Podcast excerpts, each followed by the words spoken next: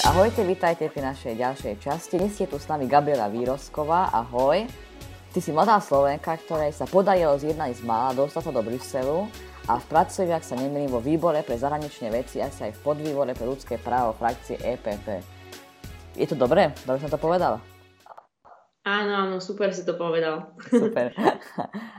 Ak dobre viem, tak pochádza do Starej Ľubovne a študovala si medzinárodné vzťahy a diplomáciu na Slovensku, v Nemecku a nakoniec aj v Spojených štátoch. Mňa by zaujímalo, ako sa vedela dostať do Starej Ľubovne až do USA a nakoniec si sa dostala až do Bruselu. Čo bolo také najťažšie z toho? Mm. Um, no čo musím povedať, tak je to zaujímavé, lebo to Stará Ľubovňa, ako vieč, je proste východné Slovensko, čiže tých možností, ešte keď ja som študovala, tak bolo jednoznačne menej, ale ale čo mne veľmi pomohlo, boli, um, boli vlastne štipendia. To znamená, že ja som začala študovať medzinárodné vzťahy a diplomáciu v Bratislave a neskôr som si začala pozerať štipendia a tak sa mi podarilo vlastne ísť do školy aj do Nemecka, aj do Ameriky. To znamená, všetko som to vyštudoval kvázi uh, s pomocou štipendií, či už prostredníctvom Európskej únie, alebo taktiež uh, zdrojov uh, z americkej strany. Čiže ono sa to podľa mňa dá dokázať, len treba byť proste aktívny. A presne to je moja ďalšia otázka, že je všeobecne ako Slovákom ťažké sa uplatniť v zahraničí? V Európskej únii alebo aj celosvetovo podľa teba? Ja si myslím, že po tom, čo, čo tu žijem teda už nejakých 5-6 rokov, tak um, ak tak porovnávam národnosti, tak ja si stále myslím, že tí Slováci sú takí šikovní. Že ako ho akože vidím a stretnem, mm. tak to sú vážne, že proste kvalitní ľudia, a v inštitúciách jednoducho moji kolegovia Slováci proste by som dala za nich ruku do ohňa, lebo sú fakt, že skvelí ľudia. Čiže je to možno aj ťažšie kvôli tomu, že, že sme menšia krajina a kvôli tomu, že jednoducho keď sa pozriete aj na fungovanie parlamentu, tak ono to tam vlastne funguje podľa tzv. kvót. To znamená, že v Európskom parlamente je alkovaný istý počet uh, Nemcov, ktorí tam môžu pracovať, istý počet eh, Španielov a Slovákov a tak ďalej, tak ďalej. Čiže vlastne aj tie kvóty tam hrajú rolu, aby to bolo vyrovnané. Aby sme neskončili v situácii, že napríklad obrovská krajina Nemecko vlastne zoberie všetko a my nebudeme mať nič, ale aby to bolo vyrovnané vlastne podľa počtu obyvateľov. Takže a čo sa týka celkovo vo svete, tak um, ja si myslím, že Slováci sú fakt šikovní a znova to zopakujem, že my podľa mňa máme takú nejakú, taký nejaký dobrý drive v nás, že, že sa vieme uchytiť, aj keď je to ťažšie. No veď, tak to je dobrá správa. Aká je situácia klasickom, nie ako ešte pred koronou napríklad v Bruseli? Aké je to tam žiť? Je to iné ako na Slovensku? Je to také mm-hmm. zle, ako to opisujú nie, niektorí europoslanci? No, podľa mňa akože život v Bruseli je fajn kvôli tomu, že um, je to tak multikulturálne, že ja som ešte teda nevidela mesto, kde stretnete napríklad, že toľko národností, hej, alebo mhm. špeciálne v parlamente stále proste stretnete niekoho z inej krajiny, z iného kontinentu a je to kvázi normálne.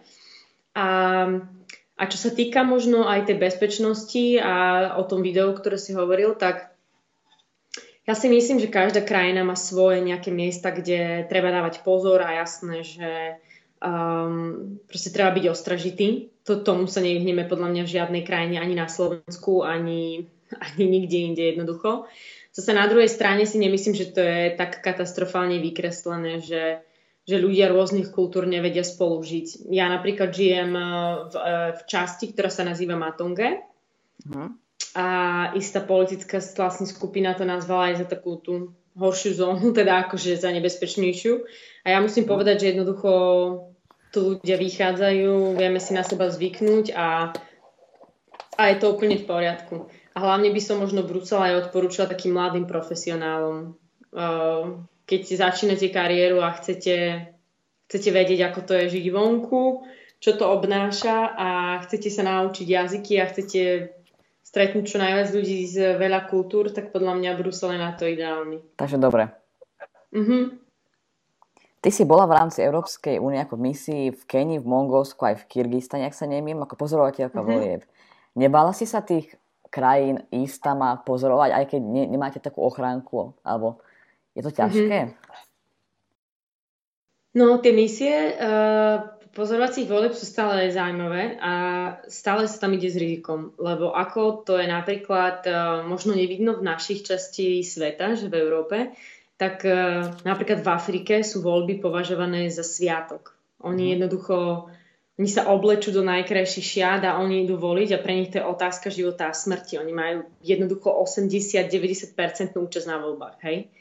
A oni sú aj veľmi emotívni, to znamená, že e, treba byť veľmi ostražitý, hlavne v Afrike, lebo po vyhlásení výsledkov uh, sa stáva to, že um, čo napríklad sa stalo v mnohých krajinách, že proste vybuchne konflikt, hej, že jednoducho mm. idú idú proste podporovateľe jednej strany do ulic, lebo si myslia, že to bolo zle spočítané. Čiže tam treba byť veľmi ostražitý a my máme na to také špeciálne tréningy.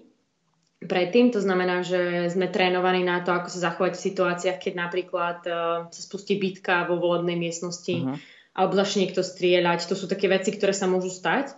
Ale um, či mám strach, um, možno ani nie taký strach, ale rešpekt z týchto misií je tam stále, lebo idete do veľmi špecifického dňa a viete, že každá kultúra vníma tie voľby ináč, takže treba byť ostražitý, ale... Zažila si už niekedy takéto? Nejaký, nejakú bitku?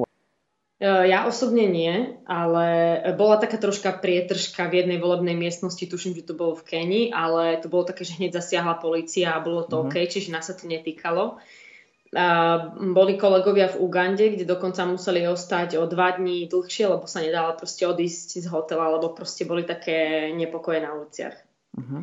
Takže stávajú sa hociaké situácie. No a v Keni, čo sa nám stalo, bolo to, že vlastne voľby bolo prvé kolo volieb e, teda prebehlo a, a nakoniec bolo zrušené, lebo vyhlásil vlastne najvyšší súd Kene, že, že, že voľby sú teda neplatné, lebo tam došlo k nejakým nezrovnalostiam. No a potom vlastne už Európsky parlament sa rozhodol, že nepôjde tam opätovne, lebo tam už uh-huh. tá uh, bezpečnostná situácia by bola horšia.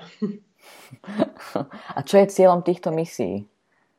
No cieľom týchto misií je zabezpečiť to, aby, um, aby teda voľby uh, prebehli regulárne, to znamená, aby boli transparentné a férové na všet, pre všetky strany. Uh-huh. To znamená, tým, že Európska únia je aktorom v medzinárodných vzťahoch, ktorý vlastne podporuje demokratické princípy a, a teda zastáva sa za ľudské práva, tak máme aj vlastne rôznymi spôsobmi pomáhame krajinám. Hej? To znamená, že máme rôzne finančné a, programy s nimi a preto je pre nás veľmi dôležité, aby sme vlastne počas týchto volieb boli prítomní a vedeli povedať aj našim partnerom, ktorým teda reálne posielame a dávame pomoc na, na rozvoj, že že jednoducho boli tam niektoré nedostatky a keď vidíme nedostatky počas eh, volebného dňa, to znamená, že stávame už od 5. a vlastne sledujeme celý ten proces, eh, ako sa otvárajú eh, volebné stanice až, až po vlastne počítanie. A keď vidíme nejaké nedostatky, tak potom um, vlastne Európska únia a Európsky parlament vytvoria súbor odporúčaní, Uh-huh. A vlastne tie odporúčania sa potom ďalej s krajinou uh, vyvíjajú a sme v, v kontakte aj po voľbách a vyžadujeme, aby sa určité reformy spravili v krajinách. Ty si tiež podvýbor, ako som spomínala, pre ľudské práva. Ako vnímaš túto situáciu ohľadom ľudských práv celosvetovo? Sme na tom dobre alebo horšie? Bude to téma do budúcnosti, ktorá sa bude musieť riešiť? Mm. To je strašne zaujímavá otázka, lebo ono existujú vlastne kategórie ľudských práv. Hej? To znamená, sú tie prvé práva, ktoré máte, že proste právo na život, potom keď sa stane nejaká genocída, takže sa to musí prenasledovať a jednoducho dostať akože za dozúčinenie. A čiže to je taká prvá kategória. A potom si pozrite, tak už vlastne tá tretia kategória sú, že proste online práva, hej. Čiže my žijeme v strašne diametrálne rozdielnej dobe. Uh-huh. Čo ja si myslím a čo ja pozorujem je to, že všetci sú veľmi znepokojení a hlavne kvôli výsledku volieb v istých uh, demokratických krajinách, ktoré sme vtedy pokladali za svojich silných partnerov, či už je to cez atlantické vzťahy, alebo tuto v Európe, čo teraz momentálne nie je, nie je situácia, lebo sa, sa dostávajú vlastne populisti k moci. A a tam mám, uh, tam mám také otázniky, že, že ako situácia tých ľudských práv pôjde ďalej, lebo keď vidíte, ten, ten populizmus vlastne je, je veľmi nepekný. A čo sa týka celosvetovo, tak si myslím, že napriek tomu všetkému, čo sa deje, tak si myslím, že ešte žijeme, žijeme vlastne v dobe, kde, kde vlastne tie ľudské práva um, sa na nich jednoducho konštantne pracuje. A, a viem, že jednoducho je ešte veľa, je ešte veľa miest a veľa oblastí, kde treba ľudské práva posilniť a je veľa ľudí ešte vo väzení neprávom kvôli tomu, že oponovali nejakej vláde a oni ich dali do väzenia. Ale myslím si, že celkovo aj napríklad takýto vývoj v EÚ, že keď vidíme, aké naše práva sú ochraňované, tak si myslím, že to ide dobrým smerom. Myslím si, že základom je je udržiavanie jednoducho multilateralizmu a medzinárodných dohôd týkajúcich sa ľudských práv a keď sa toho budeme držať, tak, ehm, tak to podľa mňa aj pôjde ďalej. A taktiež si myslím, že to nie je čierno-biele. Treba, treba to vnímať aj v časovom kontexte, aj ako sa naša generácia zmenila. A keď sa opýtate dnes mladých na ulici, tak on prevažne povedia, že ich základné je právo pomaly to, aby boli pripojení na internet, hej. Všetko, všetko je proste online rovina. A keď si pozrite napríklad generáciu, ktorí prežili vojnu, tak si povedia, že OK, tak jednoducho je to vyšetrovanie a je to proste zadozučinenie za tie, za tie zločiny, čo sa stali. Treba byť však veľmi ostražitý a znova zopakujem, vlastne populizmus, ktorý rastie a extremistické strany a skupiny, ktoré sa dostávajú v moci v niektorých krajinách, tak eh, tam je to, tam je to na veľmi tenkom ľade a treba dávať pozor, aby a ľuďom vysvetľovať, ako sa veci skutočne majú, aby nenaleteli proste nejakým klamstvom. Práve si spomínala pred chvíľou včerajšiu plenárku, ktorá bola a tam sa dalo výrazne vidieť europoslancov, ktorí boli rozdelení na dva takové tábory, ktorí kritizovali Európsku, na ktoré sa zastávali odom krokov. Robí Európsky parlament e, dostatočné kroky na ohľadom koronavírusu, opatrení? Mm. Začnem tým, že je dôležité si uvedomiť, že kto má aké kompetencie. O tomto už som počula aj rozprávať v slovenských médiách, ale vlastne kompetenciou uh, výlučnou kompetenciou členských štátov je verejné zdravie. To znamená, že komisia a Európska únia, parlament ako taký, majú vlastne podpornú úlohu. To znamená, že hlavné kompetencie vykonáva a hlavné rozhodovacie a, nástroje majú, majú členské štáty. Hej? Čiže začnem tam. A čo sa týka Európskej únie, a reakcie. Tak Európska únia, uh, ja si osobne myslím, že sme mohli začať reagovať skôr, ale to, čo sa robí teraz, um, z kompetencie, ktorú má Európska komisia a parlament, tak podľa mňa sa robí najviac. To znamená, zháňajú sa peniaze, kde sa dajú. Ak sú nevyužité eurofondy, tak komisia porušuje kvázi všetky svoje interné pravidlá kvôli tomu, aby teda vlastne robia sa výnimky aby sa vedeli do tých štátov Európskej únie dotovať peniaze. Slovensko dostane 2,47 miliardy eur, tuším, uh-huh, na, na, na, na vlastne podporu boja proti koronavírusu a to sú peniaze, ktoré vlastne sa alokovali. Um, taktiež, čo je veľmi dobrá vec, je, že Európska komisia spustila uh, spoločné verejné obstarávanie. Uh-huh. To znamená, že do ktorého sa môžu členské štáty prihlásiť a to znamená, že čím sme väčší a čím sme silnejší, tak tým vieme proste dostať väčšie množstvo všetkých potrebných uh, zdravotných pomocok uh, do Európy. A taktiež dôležitým faktom je, a to je vlastne vyslovenou zásluhou Európskej komisie predsedničky Ursula von der Leyen, a to je zatvorenie vonkajších hraníc EÚ na 30 dní. Uh-huh to bol vlastne návrh, ktorý prišiel z Európskej komisie, ale musel byť vlastne odsúhlasený každý, každým uh-huh. jedným členským štátom. Čiže ja si myslím, že sa robí, čo sa najviac dá z pohľadu kompetencií a z pohľadu toho, um, aké vlastne únia tam môže vykonávať uh, svoje, svoje vlastne kompetencie. A, a presne ako si povedal, sú také dva tábory, že jedni veľmi kritizujú a že Európska únia nespravila nič. No a tu musím povedať, že to sú presne tie skupiny, ktoré hovoria, že Európska únia by teda nemala mať silnejšie kompetencie, ale oni všeobecne chcú preniesť kompetencie na členské štáty. Čiže uh-huh. tak, ako to je teraz. A potom, keď príde takáto kríza, tak presne takáto skupina ľudí paradoxne čo povie, kričí, že kde je viacej Európy. Uh-huh. Pritom oni boli proti tomu sami. Čiže tam, teba, tam treba tiež rozlišovať, že tie skupiny jednoducho, oni, oni sú proti tomu, aby bolo viacej Európy a potom príde kríza a oni kritizujú, že Európa nič nekoná. A už iba možno, posled, možno posledná vec. Um, včera, čo z toho mne vznikol taký záver, je to, že, že kto bol vlastne na to pripravený. Keď sa kritizuje teda Európska únia, tak buďme, buďme kritickí, ale a buďme kritickí aj voči Číne. Číne. Jednoducho Čína to Čína to zvládla v januári, keď to tam, tam. Potom, keď sa ideme baviť, baviť o členských štátoch, že sú pripravené členské štáty samotné. Tak vidíme, vidíme ako je pripravené Taliansko, tak vidíme, ako je pripravené Španielsko. Čiže si myslím, že teraz Amerika, ktorá má najväčší prípadov od dnešného rána. Takže 86 tisíc, to znamená, že tam treba byť kritický na všetkých a nie, ja som veľmi som veľmi kritická voči tomu, že kritizujeme jedných a na druhých, nič nepovieme. Hej. Musí byť, jasne.